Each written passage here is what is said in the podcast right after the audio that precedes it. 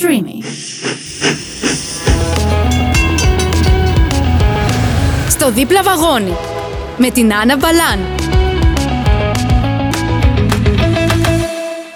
Γεια σας, γεια σας, τι μου κάνετε, πώς μου είστε. Καλώς ήρθατε σε ένα ακόμα επεισόδιο στο δίπλα βαγόνι με την Άννα Μπαλάν. Ποια είναι αυτή θα μου πείτε, εγώ είμαι. Και εννοείται ότι πάντα, θέλω να το ξέρετε αυτό Μέσα στο στούντιο υπάρχει και ο σκύλος μου, ο Νίτρο Και σήμερα θα σας μιλήσω για το τι αντιμετωπίζω εγώ και ο Νίτρο όταν θέλουμε μια φορά στο τόσο να πάρουμε ένα ταξί, ρε παιδί μου. Που συνήθως η αλήθεια είναι ότι αποφεύγουμε το ταξί, αλλά μπορεί να μας τύχει να πρέπει να πάμε σε μια δουλειά που να είναι έτσι λίγο πιο μακριά ή θα πρέπει να κυνηγήσουμε λίγο την ώρα και το χρόνο, οπότε αναγκαστικά να πρέπει να πάρω ένα ταξί. Εγώ προσωπικά χρησιμοποιώ μια συγκεκριμένη εφαρμογή στο κινητό η οποία είναι για ταξί, όπου βλέπεις ποιος θα έρθει να σε παραλάβει, τον αριθμό του αυτοκινήτου, κάποια πράγματα που μπορεί να έχει βάλει ο οδηγός στο βιογραφικό του μέσα στην εφαρμογή. Οπότε αυτό που κάνω είναι ότι πατάω το να μου έρθει ένα ταξί και με το που πατήσω αυτό, στη συγκεκριμένη εφαρμογή, δεν ξέρω αν ε, στις άλλες εφαρμογές γίνεται αυτό, σου βγάζει ένα παραθυράκι για να μπορείς να στείλεις κατευθείαν μήνυμα στον οδηγό. Αυτό που κάνω εγώ λοιπόν είναι ότι πάντα γράφω ότι είμαι άτομο με ολική απώλεια όρασης και έχω σκύλο οδηγό τυφλών μαζί μου. Αυτό που μπορεί να μου συμβεί είναι αρκετά κακό, θα το πω εγώ. Και ευτυχώς δεν είναι συχνό, αλλά μπορεί να συμβεί. Και υπάρχουν διάφοροι τρόποι αντιμετώπισης από τον ε, ταξιτζή και από εμένα. Μου έχουν τύχει λοιπόν περιστατικά, όπως είναι αυτό που θα σας πω τώρα. Πριν περίπου ένα τετράμινο, πεντάμινο, κάπου ήμουνα και ήθελα να γυρίσω σπίτι μου γιατί δεν αισθανόμουν καλά, οπότε λέω θα πάρω ένα ταξί. Με το που καλώ το ταξί, βάζω το κλασικό μήνυμα που βάζω πάντα και έρχεται ο οδηγός και με βλέπει μαζί με το σκύλο και μου λέει «Μα δεν μπορώ να σε επιβιβάσω». Και του λέω «Γιατί» και μου λέει θα μου αφήσει τρίχα. Και γυρνάω και του λέω ότι κοιτάξτε να δείτε έχω στείλει το τάδε μήνυμα, οφείλατε να το δείτε και αν δεν μπορούσατε να με επιβιβάσετε, να πατήσετε ακύρωση στην κλίση. Και μου λέει δεν το είδα το μήνυμα. Ναι, αλλά λέω εγώ δεν ευθύνομαι αυτή τη στιγμή και ότι θα πρέπει να ακυρώσω αναγκαστικά τώρα την κλίση και να καλέσω άλλον οδηγό και γενικότερα λέω είναι ολόκληρη διαδικασία. Γιατί λέω να το κάνετε ολόκληρο θέμα από τη στιγμή που ο σκύλος οδηγός δεν ανεβαίνει σε καθίσματα αλλά κάθεται πάντα στο πατάκι του αυτοκινήτου είτε στα πίσω καθίσματα είτε μπροστά Οπότε δεν είναι ότι θα σου αφήσει τρίχα πάνω στα καθίσματα που θα κάτσει ένας άνθρωπος. Οπότε δεν ήθελε να με επιβάσει όπως και να έχει, όσα κι αν του είπα. Οπότε αναγκαστικά τον άφησα και επειδή ήταν κάποιοι φίλοι μου μαζί μου, του λένε ότι είναι πολύ άσχημο αυτό που κάνεις, που δεν παίρνεις την κοπέλα και σου έγραψε και μήνυμα και γυρνάει και κάνει σαν δικαιολογία στα παιδιά ότι δεν έχω βάλει πληρωμή με κάρτα. Κάτι το οποίο δεν ίσχυε, γιατί είχα βάλει πληρωμή με κάρτα. Τέλος πάντων έγινε ένας μικρός καυγάς μεταξύ των φίλων μου και του οδηγού. Ο οδηγός γύρισε και είπε εντάξει εντάξει ας την πάρω και επειδή πείσμωσα και δεν μου άρεσε ο τρόπος αντιμετώπισης του, εν τέλει δεν μπήκα στο ταξί και αναγκαστικά κάλεσε κάποιον άλλον οδηγό. Επίσης μου έχουν τύχει και άλλα περιστατικά όπως το να έρθει ο οδηγός να με επιβιβάσει και να μου λέει ότι δεν μπορώ να βάλω αυτό τον σκύλο μέσα γιατί είναι πάρα πολύ μεγάλος και θα έπρεπε να έχεις κλουβί ή φήμοτρο. Πάλι εγώ να εξηγώ ότι δεν ισχύουν αυτά και βάσει νομοθεσίας πρέπει να με επιβιβάσει γιατί υπάρχει αυτή η νομοθεσία ότι ο σκύλος οδηγός μπαίνει κυριολεκτικά παντού όπως και στα ταξί.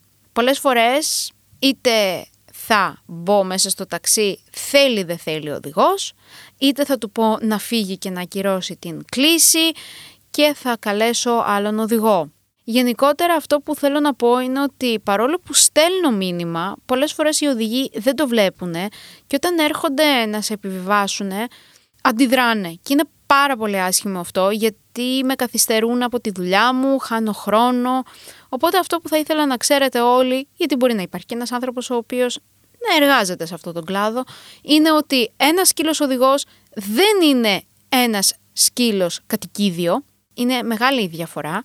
Οπότε αυτό που θα ήθελα να ξέρετε είναι ότι μπαίνει κανονικά στο αυτοκίνητό σας. Και δεν χρειάζεται να μου πείτε έχω αλλεργία, γιατί αν μου πείτε ότι έχω αλλεργία, να ξέρετε ότι θα πρέπει να μου δείξετε το χαρτί που αποδεικνύει ότι έχετε αλλεργία από δημόσιο νοσοκομείο και όχι από ιδιωτικό. Επίσης η δικαιολογία ότι α, θα μπει άλλος πελάτης ο οποίος έχει αλλεργία στα σκυλιά. Ναι, οκ, τότε αυτό σημαίνει ότι δεν θα έπρεπε να δεχτεί την κλήση. Κατά τη γνώμη μου πάντα. Οπότε υπάρχει μια έτσι διαφωνία με τους ε, ανθρώπους οι οποίοι εργάζονται σε αυτόν τον κλάδο. Έχει γίνει στο παρελθόν και ένα δικαστήριο με μια κοπέλα τυφλή που έχει σκύλο οδηγό, ο οποίος ο οδηγός έσπρωξε με μεγάλη δύναμη το σκύλο της έξω από το ταξί και κόντεψε να χτυπήσει το ταξί. Κέρδισε τη δίκη η κοπέλα αυτή. Παρ' όλα αυτά ο ταξιτζής και συγκεκριμένα αυτός ο άνθρωπος αποφάσισε να τους πάει και σε άλλο δικαστήριο ενώ ξέρει ότι θα το χάσει αλλά οκ. Αυτό είναι δικιά του υπόθεση και η υπόθεση που αφορά την κοπέλα. Ευτυχώς μέχρι τώρα δεν έχει χρειαστεί να κάνω μια τέτοια κίνηση με κάποιον οδηγό ταξί. Σίγουρα όμως αν γινόταν ένα παρόμοιο περιστατικό όπως έχει γίνει στην κοπέλα, ναι θα το κυνηγούσα και εγώ δικαστικά. Πολλές φορές θα γράψω είτε καλή είτε κακή κριτική στην εφαρμογή ανάλογα με το πώς με έχει εξυπηρετήσει ο οδηγός και έτσι έχω και εγώ την συνείδησή μου ήσυχη.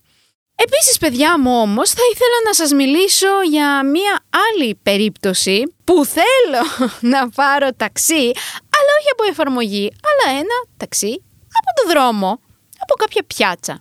Hm, τα πράγματα εκεί είναι δύσκολα. Πρώτον, οι ταξιτζίδες απλά σε αγνοούνε. Δεύτερον, με το που τους μιλήσεις και τους πεις ότι θέλεις να επιβιβαστείς στο όχημά τους, δεν σε αφήνουν που να χτυπιέσαι κάτω με το σκύλο οδηγό. Είναι πολύ λίγες οι περιπτώσεις των ανθρώπων οι οποίοι θα σου πούνε «Ναι κορίτσι μου, πέρνα». Και γενικότερα, πολλοί άνθρωποι οι οποίοι δεν βλέπουν, η αλήθεια είναι ότι το αποφεύγουν το να χρησιμοποιήσουν ένα ταξί από την πιάτσα, διότι δεν μπορούν να παρακολουθήσουν μέσω του GPS που μπορεί να έχει ηχή εφαρμογή που χρησιμοποιούν την κατεύθυνση του οχήματος και αν πάει προς την κατεύθυνση που εκείνοι επιθυμούν.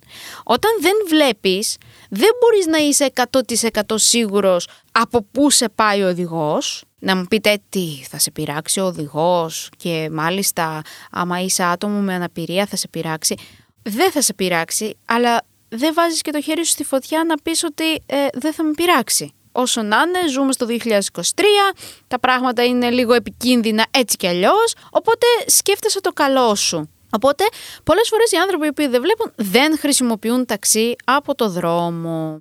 Αλλά όπως σας είπα δεν το χρησιμοποιούν μόνο από θέμα φόβου και το ότι δεν μπορούν να παρακολουθήσουν τη διαδρομή, αλλά δεν το χρησιμοποιούν γιατί συνήθως οι οδηγοί δεν σε επιβιβάζουν. Μου έχει τύχει ας πούμε να είμαι με μία φίλη μου και μαζί με τον Ήτρο και να περιμένουμε ταξί, να μην υπάρχει καθόλου ταξί μέσω της εφαρμογής, γινόταν ένας χαμός εκείνη την ημέρα, και να καθόμαστε και να, να έχουμε σταματήσει γύρω στα 15 ταξί. 15 ταξί.